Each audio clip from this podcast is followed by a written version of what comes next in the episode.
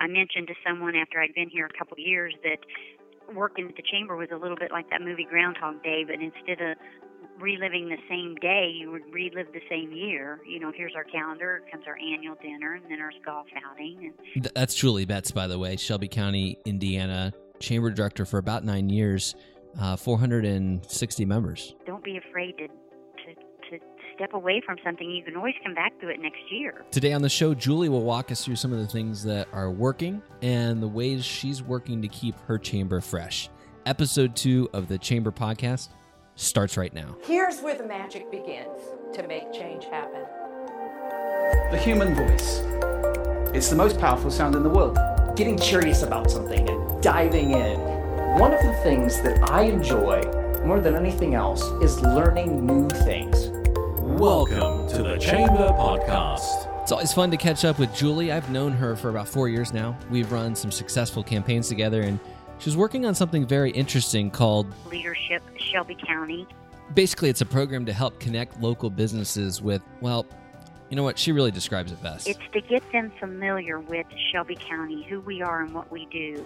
Uh, we'll start out with history. We'll talk about education and agriculture. We'll introduce them to the nonprofits and talk about um, public administration, uh, the mayor and the city government, the county government. So as we go through all that, each class will also then have a leadership skill, kind of a development training session, um, get people to understand themselves better and learn their own leadership styles.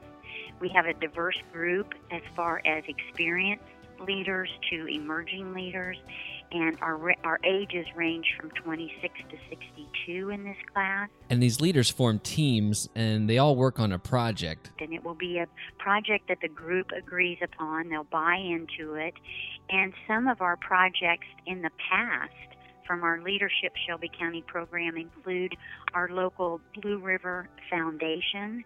They now manage and direct millions of dollars and make contributions to our community. Um, one of the events that the chamber held for 26 years was called our Business and Industry Trade Fair. That was a project from leadership. So those are pretty big. And then a small project was there's a there's a welcome to Shelbyville sign as you come into our town, and that was a leadership project that put that sign in place.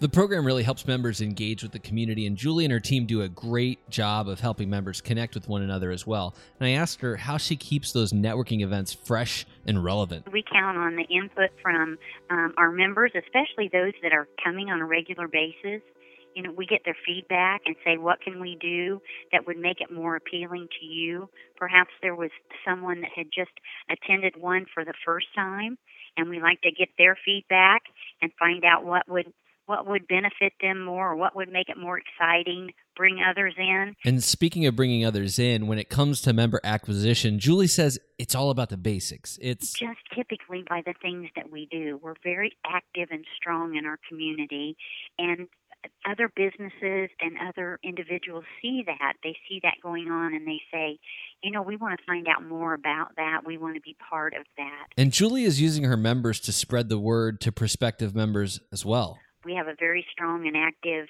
ambassador group. And one of the first things that we do monthly when we sit down is talk about okay, what new businesses do you know about that are in our community?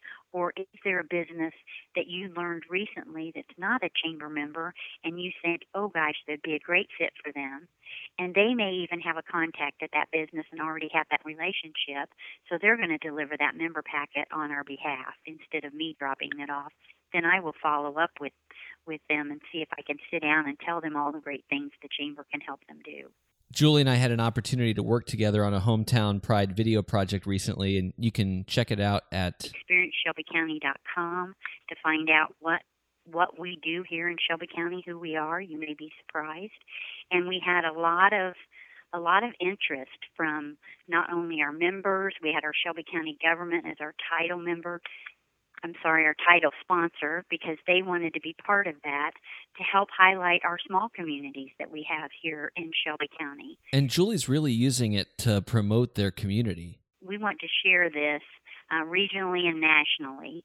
And so we're asking people to put that in your signature as you send out emails We've got it on several websites, particularly all of our sponsors that came in and wanted to be part of it. It's on their website. Um, it's a, just a good opportunity. You know, we're real close to Indianapolis, 35 minutes southeast of Indianapolis. And a lot of times people will say, Oh my goodness, you're so far out there. And they just think that we're just a small little rural community. But this will show you who we are and what we do. We're closer than you think, and we have a lot going on here in our community. I asked Julie to think back to when she started with the chamber and what advice she had for chamber directors who might be starting off or just a few years into the mix. And I'm repeating myself, but don't be afraid to let go of those things that maybe have been done over and over again and you know, lighten things up or, or or get new things coming in. You need to continue to move forward. Even though they may still seem successful, you can put something in its place and then you know determine if you need to bring that back a next year. But I would say uh, be inclusive.